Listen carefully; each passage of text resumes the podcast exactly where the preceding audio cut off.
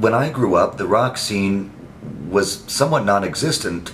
I didn't have older siblings living with me. I had a younger brother, and the neighborhood in which I lived in southeast Michigan, a town called Ann Arbor, there weren't a lot of other kids in the neighborhood. The houses were pretty spread out. Uh, the best I had was uh, some babysitters from time to time. They didn't really share their music so much with me. And then sometimes I would babysit and have access to cable TV at the kids' houses, and I could see MTV at those moments. And it wasn't really until uh, high school that I got fully immersed in rock music thanks to the older kids in the school.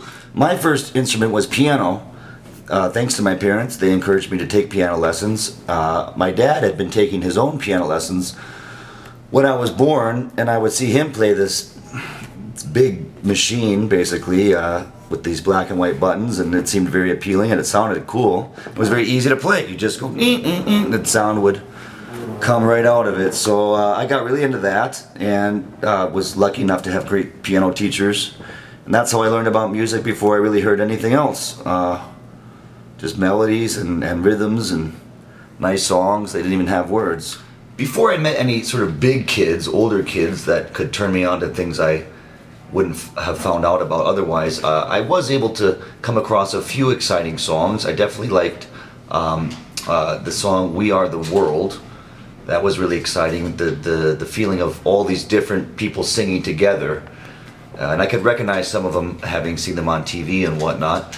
So I like that big sound and that energy and that kind of cheerful feeling uh, in that music. We Are the World. Was it USA for Africa? And then somehow or another, I think I told my mom, I, I saw a movie called uh, Escape from Witch Mountain. I think it's a Disney film, the original one. And there's a part in the movie where there's a wah wah guitar. Now I didn't know that term wah wah back then. I mean I was probably about six years old, but I, I, I tried to describe this music to my mom, and this is a real credit to my mom. She said, "Oh, that sounds like acid rock," and just the word acid uh, associated with any kind of music at that time for me was pretty intense.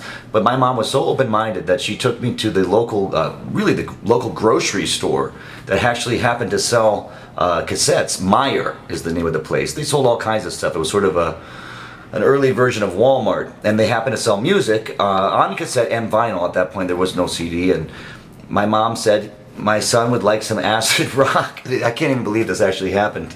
And the, the, the, the, young woman who was the working at this store said, "Oh, that would be like Led Zeppelin." And all this is like flashing by and happening really quick, and I'm just holding on to my mom's hand um, sort of in a state of fear at that point.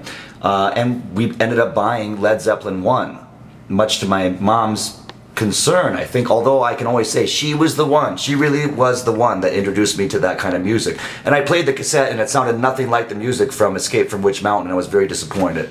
Funk music is what I was probably after, but my mom interpreted that whatever weird rendition I gave her uh, trying to explain this, she thought it was acid rock. And then maybe about four years later, I put that that Led Zeppelin cassette on again and thought, oh wow, this is actually really good. And I, uh, have enjoyed it ever since. I was very young during the 1980s, so a lot of that is a bit of a blur. I, I do remember asking my mom about Boy George. We were in the grocery store and there was a tabloid in the checkout aisle, and there was this picture of a person. It's I could read at that time. Uh, I was about nine years old. I just learned to read, and it said "Boy George," and it looked like a woman. And I thought, now this doesn't make any sense. How can this be? Because I just figured out the difference between boys and girls um, during some physical explorations of my own with some friends at school, and this person didn't look like either, but you know, either a boy or a girl looked like both. And then I uh, noticed some other groups, uh, some album covers when I went to the Meijer grocery store. There was some uh, some some guys that looked like women as well. Uh, a band called Poison, and I was very confused by this, um, but also a bit stimulated. It was a bit confusing and interesting time, and I'm still trying to process and reckon and figure that all out. And uh, hopefully, I never will. Some folks are lucky enough or, or destined to uh, have such an impact on the world that it, it reverberates uh, into the past, into the present, and into the future. And I don't know if you can ever sort of plan to do that. It sort of seems like someone else had a plan or something had a plan for you to do that. And, and, and Black Sabbath and the music that they've created is it, it's still being reckoned with. It's it's it's still unfolding, uh, and it's very unusual to have anyone do anything that has this deep of an influence on uh, the world in general. That's what's really powerful about it. Is it's not just a musical feeling; it goes into just what it feels like to be alive at all. And I don't know if they meant to do that, and I wouldn't hold it against them if they didn't. Uh, I don't know that anyone can decide to be uh, as important as they've been. It's uh, a phenomenon. It's a true phenomenon. It's a bit uh, paranormal, and I uh, I hope that they would agree with that. And I say that out of all due respect. It's something that people will be figuring out for many many years to come, me included, and, and perhaps even Black Sabbath included. It's uh, doesn't happen every day.